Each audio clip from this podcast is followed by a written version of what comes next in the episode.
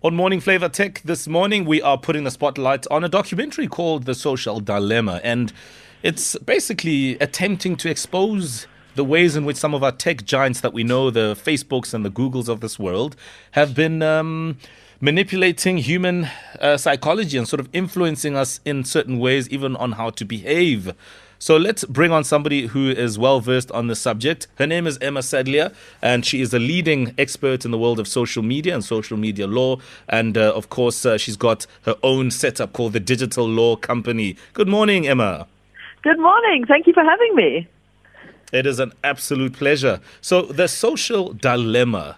I've highlighted very simply w- what it is. Tell us more about why anybody should watch this.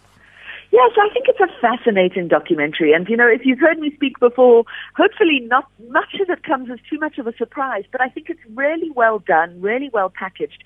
And for me, the most interesting thing is that they've got industry insiders who were actually involved in creating the monster, creating these platforms that are doing all of these things um, talking out, you know, so, so people who've kind of seen the light, who've seen where these social media companies are going wrong and are speaking up about it. So I suppose the main premise is just uncovering what it is that social media companies, social media platforms are doing with our information. I suppose the primary thing they'd look at is how do they make money, right?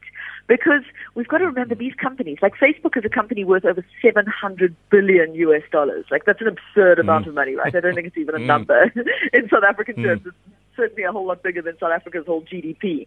And this is a company that gives you their product for free, right? We know that Facebook owns Instagram. We know that Facebook owns WhatsApp. But we don't pay to use Facebook. We don't pay to use WhatsApp. So how is Facebook making all this damn money, right? And I think mm. that the, the mantra over the years is where you get something for free, you're the product. Um, but I think it's more nuanced than that. But uh, you know, that's a really important thing to have in our minds. It's like, okay, well, I'm getting this thing for free. I'm the product, but how am I the product? You know, and, and I think that's where it really delves deeper. It says like, how is it that they're making money out of me? And I think that the most interesting thing for me was the ability of these social media platforms is their ability to make almost sort of gradual, slight, almost imperceptible changes in the way that we behave as a result of using mm. social media. And maybe that's mm. in our political views. Maybe that's in our advertising behavior. That it's basically like, even though we don't want to feel like we're just this big pawn in this game where they can, you know, just use us and we can change our mind about things just because of what we're reading on Facebook. It's the idea that it can just make subtle changes. And I can tell you, I'm seeing it with my friends. Like, my friends who were a little right wing maybe are now like hectic right wings. And my friends who That's were maybe actually, a little less, mm. you know, it, it, it really is a dangerous beast.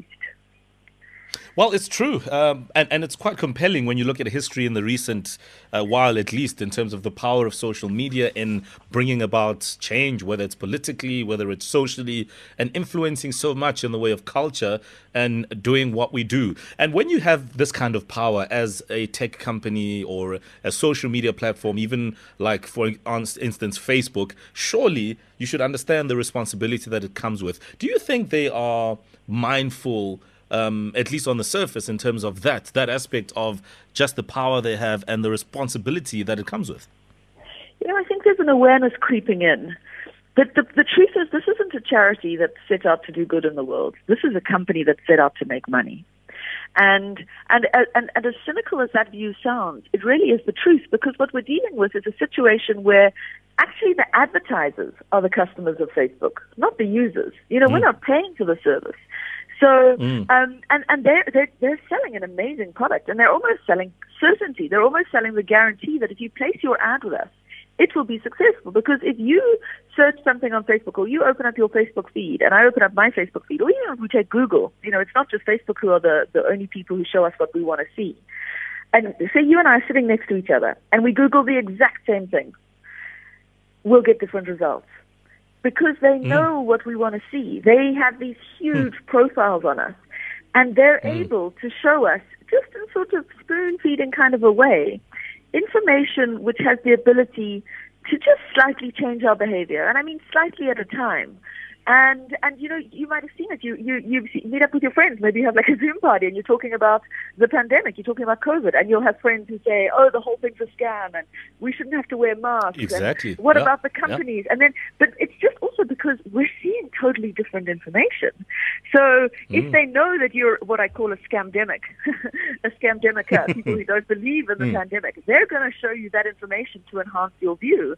And if you understand, you know, if you if you believe in the pandemic and you're a good person and you sanitize your hands and you wear your mask, then that's the kind of information they're going to be showing you.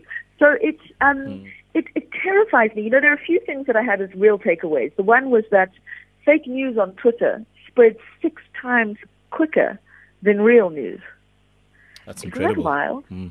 So it means that we're living yeah. in this in this world where we talk about this post-truth world, where we just don't know whether what we're reading is true or not, and it's getting much more engagement than what really is true.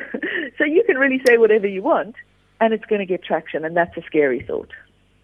It's compelling stuff, Emma, and uh, I suppose uh, the social dilemma as a docu covers some of this. But you, with uh, the wealth of knowledge that you have, been talking about this extensively over the years that you and I have certainly been engaging and just watching you in various other platforms. So, really, thank you for being somebody who's been at the forefront of conversations like these.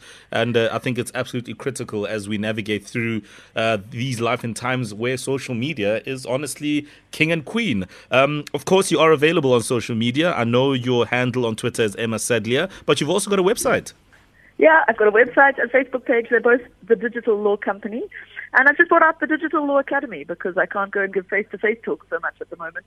Um, so the Digital Law Academy, there's a course for people in the employment world, corporate world. There's a course for kids, which everyone should be doing, and there's a course for university students. So if you check it out, let me know. And if you need a promo code, give me a shout. Done deal. I see it's a pinned tweet, Emma. So, yes, please check out uh, the Digital Law Academy. She's doing some fabulous stuff. Thank you, Emma, and all the best. All the best to you. All right, there we go. Emma Sadleir, an expert in the world of social media and social media law and the digital space. And of course, uh, do check out The Social Dilemma. It is on Netflix. And uh, yeah, uh, it is food for thought. All right, we need to get out of here. The bridge is coming up next. Pearl Shongwe, are you um, on Daily Thetha today? Yes, I am. At 10.30, we're talking about uh, black excellence in the world of academia. You know how complex it can be. And uh, many challenges stand in the way of black people to achieve academic excellence. So take a moment to look at that today. Done deal.